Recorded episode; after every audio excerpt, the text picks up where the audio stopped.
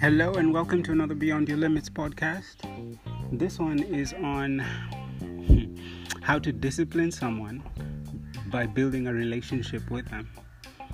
Uh, it's a follow on on discipleship. But um, have you ever tried to correct someone who did not ask for correction? Uh, yeah, you can confess because it's only the two of us. And I've done it before, and it's paid off badly. We're created in the image of the Most High.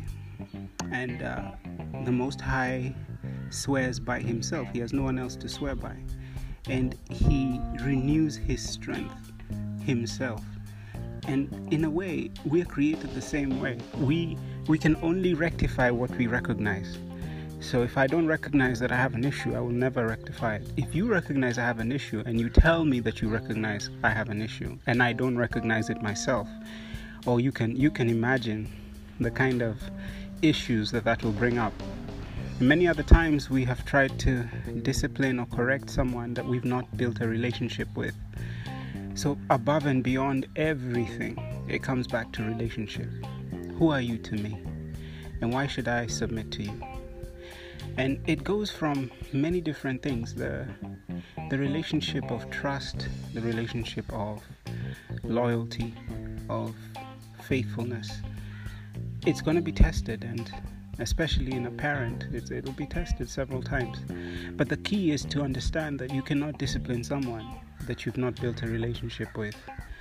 And so we are called to build relationships. And the only way to do it is to invest in knowledge, in, in, knowledge of the other person. Spend time with them. Get to see them, get to live with them. The only way you can correct what, what is wrong or right their wrongs is by investing time with them. So, this whole business of evangelizing and then just leaving people hanging. Yeah, fine, okay, you've told them that they're sinners or whatever. Who wants to be told that and then left hanging? Okay, fine, you, you've taken me to church, I've prayed, I've confessed my sins, but I need help. It's a habit that I have. I can't just walk away from it. And even if I do, it'll come back 10 times stronger and it's written in the script, 7 times stronger, it's written in the scriptures. So how do you help someone who needs that help? First of all, they need to ask for it. The only way they'd ask is to watch you they'd be like, okay, who is this person? Can I trust them? If they if they trust me with their space, for instance, like they open their house, and that's what uh, a true a true Christian or just a person of faith does is you trust another human being, and by their level of trust, they will live up to that. But if you don't trust them, you say, you know what, you are welcome, but only up to my door. That's how they'll respond to you as well reciprocity, and we did an upload on that. But this is the key. I, I this is a challenge to me. I need to also give more to receive more, and open my door, open my heart, open my spirit, open my resources, so that whoever benefits will benefit from the holistic approach. I have to build a relationship. So hey, this is Patty.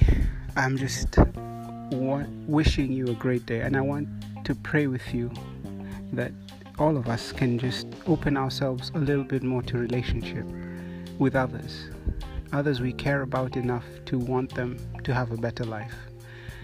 Have a great day and truly live beyond your limits.